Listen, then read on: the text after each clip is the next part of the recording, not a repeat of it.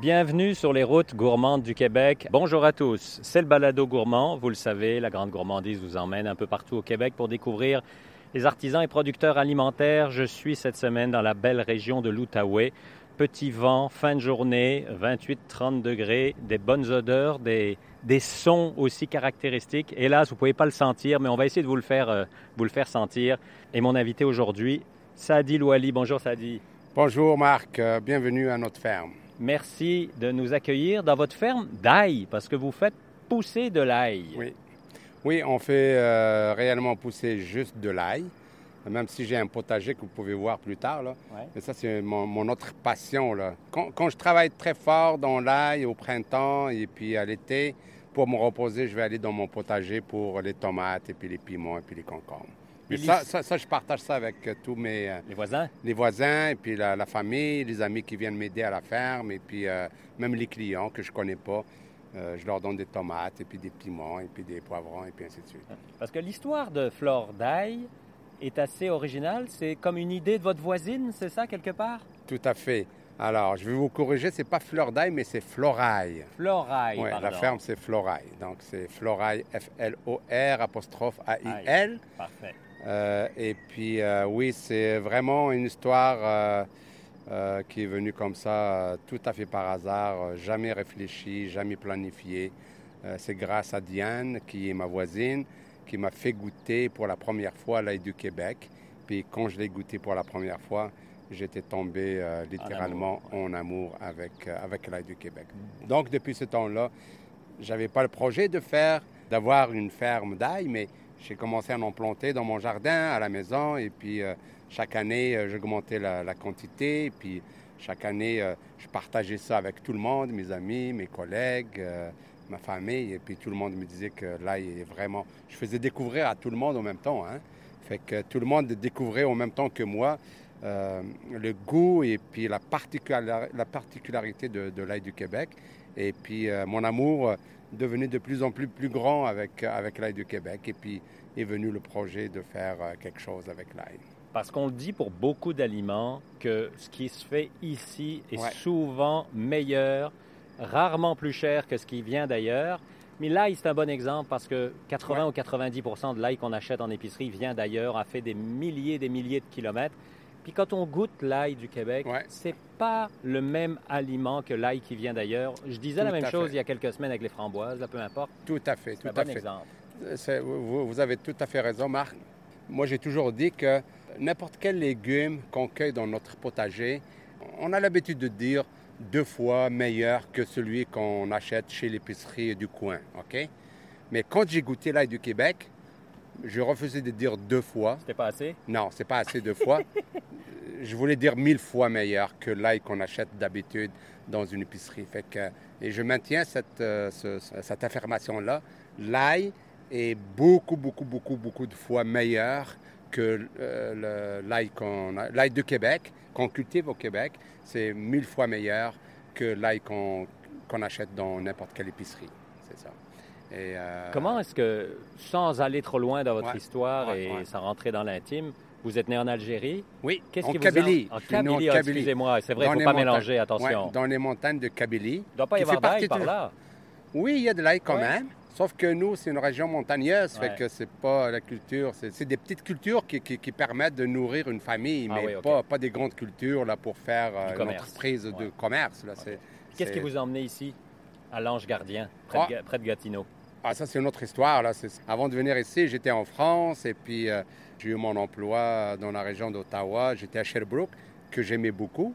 Euh, par ailleurs, la région de Sherbrooke, j'étais resté là-bas. J'ai étudié à l'Université de Sherbrooke puis euh, je suis resté là 5-6 euh, ans. Et puis j'ai eu mon emploi avec le gouvernement fédéral. C'est pour ça que j'ai déménagé dans la, capitale nationale ici. Et c'est là que, quand j'ai acheté ma, maison, ma voisine qui vient de Québec, c'est une Québécoise pure laine, c'est elle qui m'a appris l'ail de Québec. Bon, mais marchons ensemble. Marchons ensemble. Et allons Je vais vous expliquer oui. où est-ce qu'on plante l'ail. Et là, vous tombez bien parce que vous allez voir la parcelle euh, sur laquelle on va planter euh, notre euh, prochaine plantation d'ail qui va se faire le, prochain, le prochain automne, là, fin septembre, euh, début octobre. Parce que là, vous venez de récolter, je Oui, pense qu'en juillet, on récolte, hein, c'est ça? Oui, fin juillet. Cette année, ça a été quand même assez, euh, assez euh, précoce à cause de- du climat qu'on a eu. Et puis, euh, il, a, il a fait quand même assez chaud au printemps. Donc, l'ail a mûri, disons, beaucoup plus vite que d'habitude. Donc, on a récolté plus vite que d'habitude aussi. Et la spécificité de l'ail, c'est que là, vous allez le planter à l'automne et qui va Oui. rester quasiment un an sous terre, finalement. Quasiment. Il reste à peu près 9-10 mois. Là. Donc là, vous voyez la parcelle où est-ce qu'on va planter l'ail euh, à cet automne. Ouais. Et ça, c'est ce que vous voyez, la verdure que vous voyez ici, ce qu'on appelle de l'engrais vert. OK. C'est ce qu'on utilise dans le régime biologique, parce que dans le régime biologique, on ne peut pas utiliser beaucoup de, Pesticides et d'intrants et ouais. puis de, de- de- pour enrichir la terre. là. Un des moyens d'enrichir la terre, c'est des engrais verts. Donc, on a semé ici, c'est un mélange azoté qu'on appelle. là. Il y a 20% de févrole, 15% de petits pois autrichiens, 15% de petits pois euh, fourragés, euh, oui, 20% de veste, 20% d'avoine et puis 10 de trèfle. Ça, ça veut dire que, est-ce que vous laissez, vous enlevez ça après pour... Non. Non? Alors, on va attendre d'ici la fin du mois. Ouais.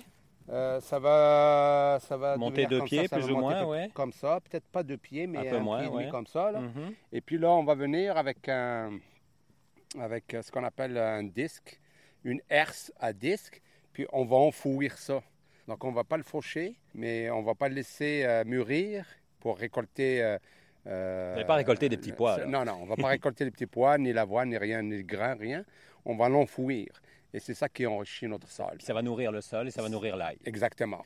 Euh, toutes les plantes que je viens de vous citer, là, le mélange, là, ils contiennent beaucoup d'azote et puis c'est ça qu'on veut parce que l'ail, il a besoin d'azote. Donc, il reste 10 mois sous terre, neige, pas neige, pas de protection, juste la terre. Oui. Quand on va, on va enfouir, ben, je vais vous euh, dire la, la procédure. Là. Ouais. On va enfouir cette, euh, cette, ce, ce mélange azoté. Ouais. Après ça, ben, on va travailler euh, un peu le sol pour le rendre plus meuble, Mhm. friable, et on va planter notre ail. Et l'ail, dès qu'on le plante, il va commencer à faire ses racines. Quand vous dites que vous plantez l'ail, est-ce que c'est un bulbe, une graine? Comment ça marche? Non, alors, l'ail, on a une tête d'ail ou un bulbe, et puis dans le bulbe ou dans la tête, il y a plusieurs gousses, Ouais. ou les cailloux, on appelle ça les Mhm. cailloux aussi, là. Cailloux ou gousses. Puis c'est les cailloux ou les gousses qu'on plante Que vous dans plantez. le sol. OK, parfait. Et puis l'année d'après, on va avoir, pour chaque gousse, on va avoir un bulbe. Puis une fois que vous l'avez planté, qu'est-ce qu'il faut faire? Une fois que l'ail est en terre? Alors nous, qu'est-ce qu'on fait? Une fois qu'on a planté, on met un lit de, de paille Mhm. par-dessus. Alors ça, ça a beaucoup d'avantages. Le premier, c'est celui euh, concernant l'hiver. là. Puis le- les conditions climatiques au printemps, quand il gèle, il dégèle, tout ça, là, Ça euh, protège, ça finalement? protège un peu pour ça. L'autre gros avantage avec la paille, c'est qu'il empêche les mauvaises herbes de pousser. Et dans le régime biologique, malheureusement, on n'a pas de Roundup, on n'a pas de technique pour éliminer les mauvaises herbes. Malheureusement ou heureusement plutôt. C'est ça. Ben, euh, ouais, C'est beaucoup de ça- travail. Ça dépend comment on le voit, là. Ouais, c'est ça. Mais un des moyens d'empêcher les mauvaises herbes de, de se proliférer, c'est de mettre la paille et puis ça empêche les mauvaises herbes de pousser. Un peu comme on met dans nos jardins du pays, par exemple. C'est le même principe. Tout à ça. fait, tout à fait. L'autre avantage aussi, c'est que ça garde, ça garde l'humidité, ça garde, ça, ça nourrit le sol. Ouais. Euh, un autre avantage, ça nourrit la paille, ça nourrit de la matière organique Mm. qui finit toujours par, parce qu'on on, on finit par la laisser là, on, Vous ramassez pas la on paille, la ouais, ramasse pas sûr. la paille. Fait que ça enrichit toujours le sol, ça c'est un autre avantage. Ouais. Mais l'autre avantage que je disais, c'est surtout les dernières années qu'on a eu là, avec la sécheresse, là, qui semble s'installer d'année en année. euh, la paille, ça permet de garder une certaine humidité. Ouais. Et quand il fait sec, ben, on est content d'avoir une petite humidité euh, grâce à la paille. Ah oui. Donc, il y a beaucoup d'avantages à mettre la paille. Là, on est sur un terrain. Ouais. euh, on voit quasiment pas le fond, là. Euh, Ouais. C'est grand, grand, grand. Ouais.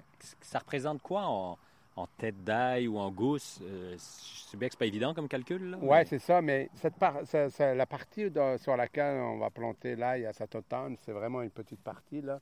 On parle à peu près de deux acres. Là. On pourrait planter peut-être, ça dépend comment on, s'organise avec les planches, là, mais je dirais entre 40 et puis 80 000 peut-être euh, gousses d'ail. Gousses d'ail, C'est ça, là. Puis vous faites de l'ail euh, et quelques produits dérivés d'ail aussi.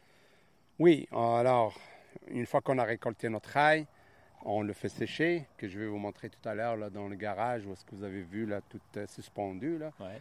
Où il y avait une bonne odeur, justement. C'est ça. Après qu'il soit séché, on peut faire quelques produits euh, de transformation. Mais avant, avant, la, avant la récolte d'ail, je voulais vous parler de la fleur d'ail. Parce que la fleur d'ail, elle est prête, elle, dans le champ, avant qu'on récolte l'ail. Puis, généralement, ça se passe au, au solstice, là, vers la fin juin. Sais, comme à la fête euh, du Québec, c'est là que, qu'on cueille notre euh, fleur d'ail. C'est pour ça qu'on trouve toujours la fleur d'ail euh, dans les marchés, chez l'épicier, C'est avant l'ail. Exactement. OK. Généralement, elle arrive un mois avant la récolte de l'ail. Donc, la fleur d'ail, elle arrive un mois avant. OK, euh, parfait. Donc fin juin, c'est ça. trois semaines à quatre semaines, ça dépend des années. Là. Oui, oui. On récolte la fleur d'ail, qui n'était pas connue du tout, du tout, du tout, il y a, il y a juste quelques années, une Mm. dizaine d'années. Moi-même, je ne connaissais pas. Puis la première fois que j'ai planté mon ail, euh, que ma voisine Diane m'a, généreusement donné, euh, la fleur d'ail, je ne savais pas quoi faire. Je l'ai enlevée, puis je l'ai laissée dans le sol. Et puis, euh, je pensais que c'était comme euh, le bout là, qu'on enlevait pour les, les oignons. Oui, oui, oui, qu'on ne mange pas Qu'on finalement. mange pas, et puis qu'on... C'est ça. Alors que c'est délicieux. Alors que c'est délicieux, et puis qu'on on peut faire des miracles avec. Là. Oui. Euh, comme nous, on fait du pesto qui est vraiment très prisé par euh, nos clients. Là. Ouais.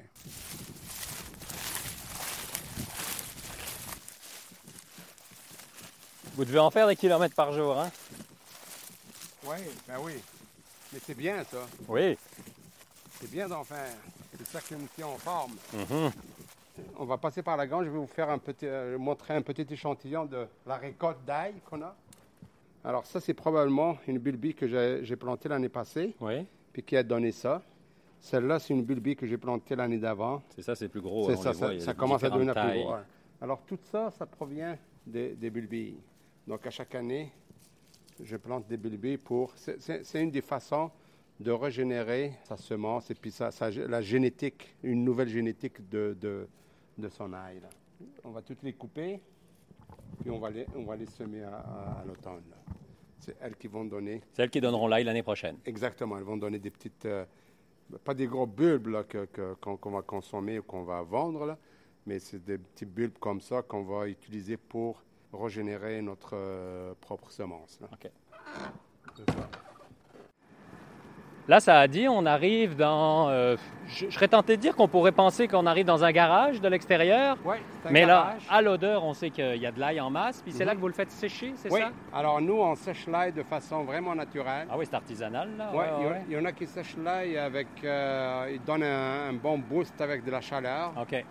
Là, on va le dire, il y en a du sol au plafond Ouais. sur, euh, quoi, 15 mètres de haut, facile, là? Non, pas 15 mètres. là, 10 mètres? 15 pieds. 15 pieds, ah oui, j'ai dit 15 mètres, je voulais dire 15 pieds, pardon. Ouais. Puis il va sécher là combien de temps? Va sécher là de- pour, pour 3-4 semaines. là. Ah oui, quand même, hein? Ouais. Je dirais même 3 à 5 semaines. Ça dépend, ça dépend des, des températures qu'on a, de Oui, l'humidité, tout ça. Là. Là, il y a un gros ventilateur, c'est justement pour faire circuler l'air? c'est- pour faire circuler l'air. Donc, euh, il sèche vraiment de façon naturelle. C'est grâce à, à la chaleur là, que le bâtiment emmagasine avec les tôles. Ouais. Et puis euh, la circulation d'air euh, aidée par euh, la ventilation. là.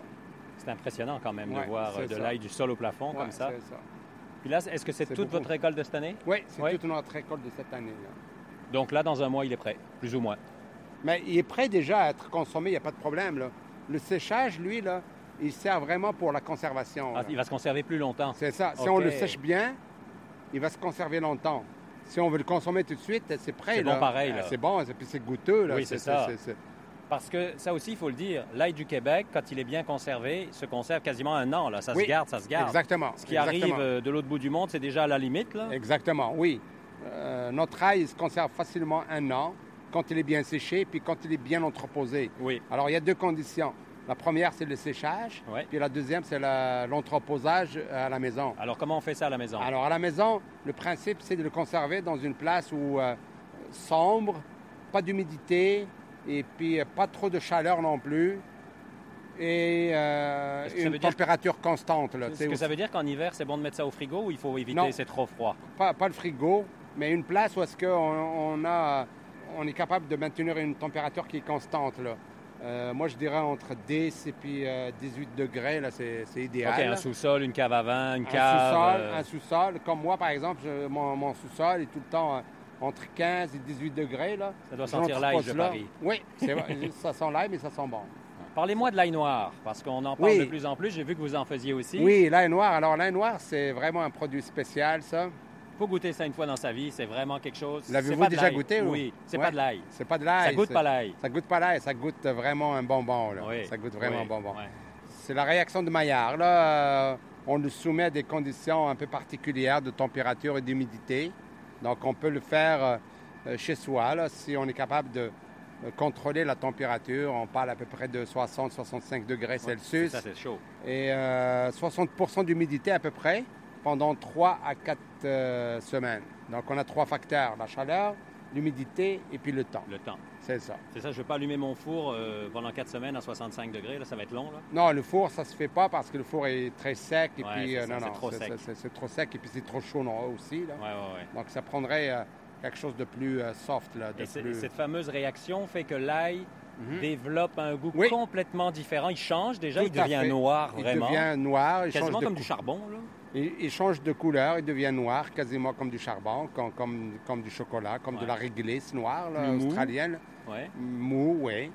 Et, là, il y a un goût umami, fumé. Euh, Oui, c'est un mélange là, de, de la réglisse, des figues séchées, des dattes séchées, des pruneaux séchés. Euh, c'est un mélange de tout ça, et euh, qui, fait un produit merveilleux.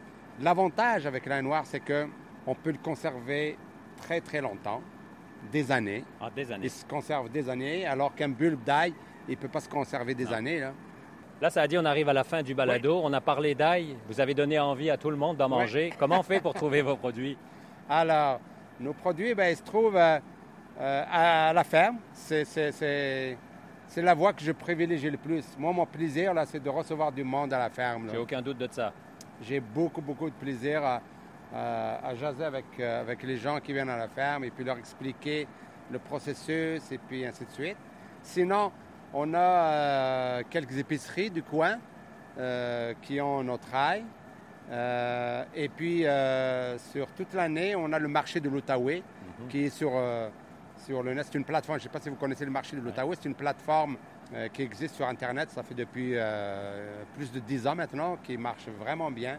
Les gens peuvent aller là et puis faire leur épicerie en ligne chez eux et puis soit aller récolter leur, commande, commande ou bien ils ont maintenant quelques points de chute là, un peu partout dans la région, là, notamment à Gatineau, Elmer, Hall, euh, Buckingham, pour euh, les gens qui ne peuvent pas se déplacer à, Hall.